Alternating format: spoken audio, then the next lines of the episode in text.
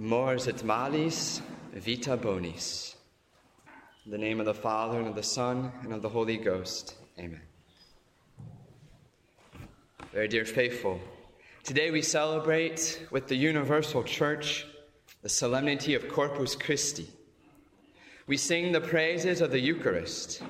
We will process with him in the streets, and we will offer him our deepest homage, adoration. We know this feast is of a very high rank simply by the fact that there is a sequence, a special hymn like text inserted between the Alleluia and the Gospel. We can all be grateful to the greatest theological poet, St. Thomas Aquinas, for the Lauda Sion we just recited moments ago. Laudis tema specialis, panis vivus et vitalis, odie proponitur. See today before us laid the living and life giving bread, theme for praise and joy profound. And joy is our sentiment of heart before the tabernacle, where the most authentic source of consolation resides night and day.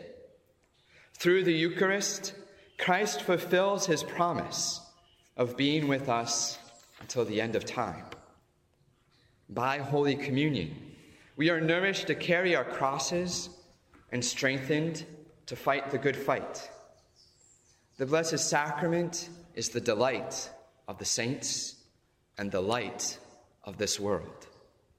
It is truly a living and life giving bread, for it is the author of life himself, our Lord and Savior Jesus Christ, present, body, blood, soul, and divinity.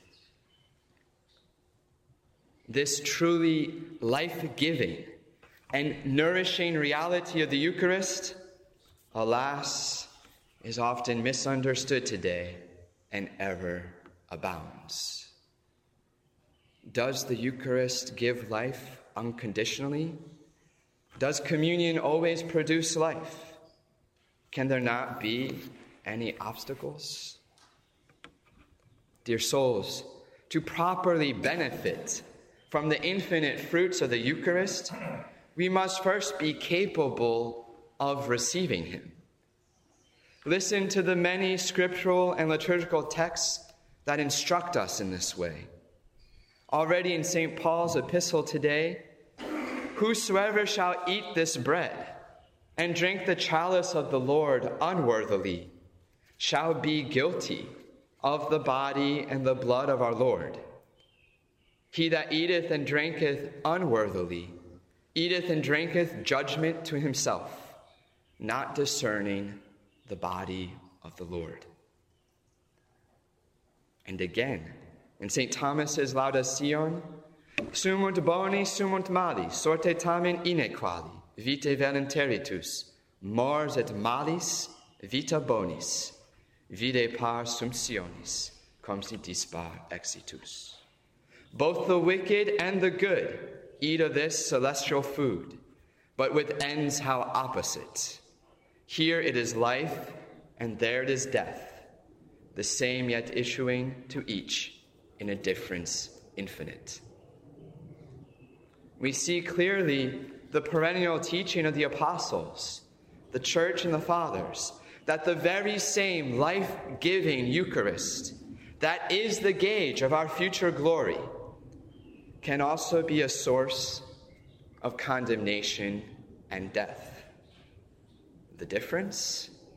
The disposition, the state of the recipient. Hence, we need a little Catechism 101 to jog our memory and inflame our hearts to the beauty of these truths.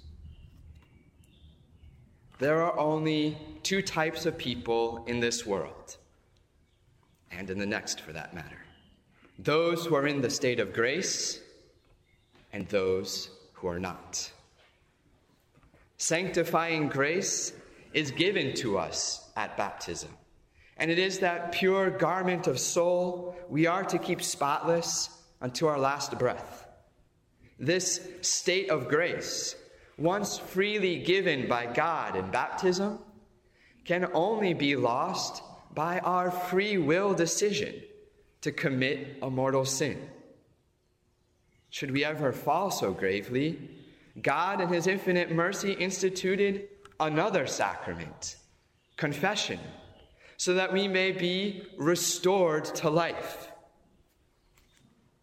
These two sacraments, baptism and confession, are called the sacraments of the dead. Yes, you heard right. Sacraments of the dead. Why? Because they are the sacraments that you can receive in the state of mortal sin. They are the precise sacraments that bring us back to life. A soul is necessarily in a state of spiritual death when they receive baptism, because it is baptism that gives them divine life.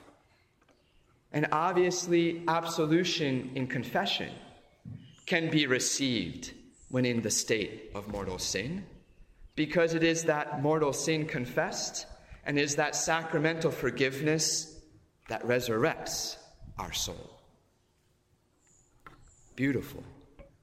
Miracles of grace, spiritual resurrections. But, dear faithful, the Eucharist is not among the sacraments of the dead. The Eucharist doesn't bring your soul from the state of mortal sin to the state of grace. Why? Because the Eucharist is a nourishment. Would it not be folly to give food to a dead man and expect his body to be strengthened by it? Would it not be in vain to go to the cemetery attaching IVs to every corpse, corpse in expectation of their hydration and healing? Food to the dead bears not a single fruit. It is the same and more in the life of the sacraments.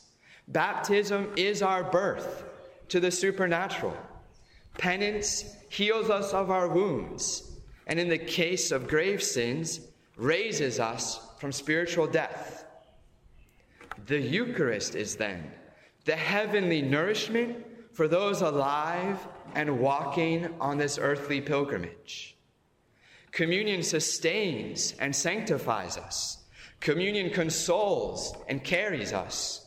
Communion purifies and elevates us. But if we are in the state of mortal sin, it cannot.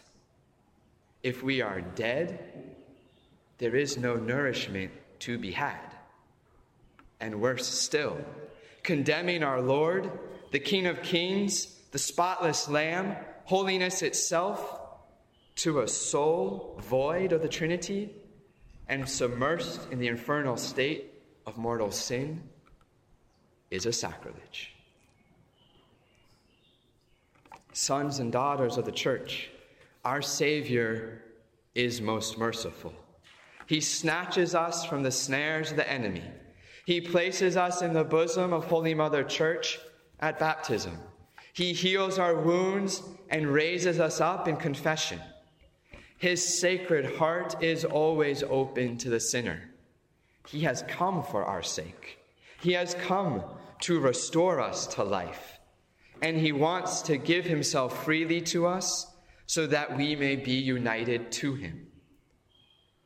That is why all of the sacraments are in view of the Eucharist and find their supreme reason in the Eucharist. Baptism is the gateway to all the sacraments. Confession, in order to receive communion worthily. Confirmation, to know and defend the Eucharist. Marriage, to bring more souls into this world to receive the Eucharist holy orders to consecrate and distribute the Eucharist. In the other sacraments, we receive grace. In the Eucharist, we receive the author of grace himself. We receive the risen Lord. He is alive and seated at the right hand of the Father. Do not make him a sacrament of the dead. He is the sacrament of the living par excellence. We must be alive to be nourished. We must be in the state of grace to receive our Lord in communion. He calls all of us. He desires with a great desire each one of us to come to his celestial banquet. If you are dead, you will find your resurrection in the confessional, then your nourishment at the rail. If you labor and are weary, come and be refreshed. Jesus, shepherd of the sheep, thou thy flock in safety keep, living bread, thy life supply, strengthen us, or else we die.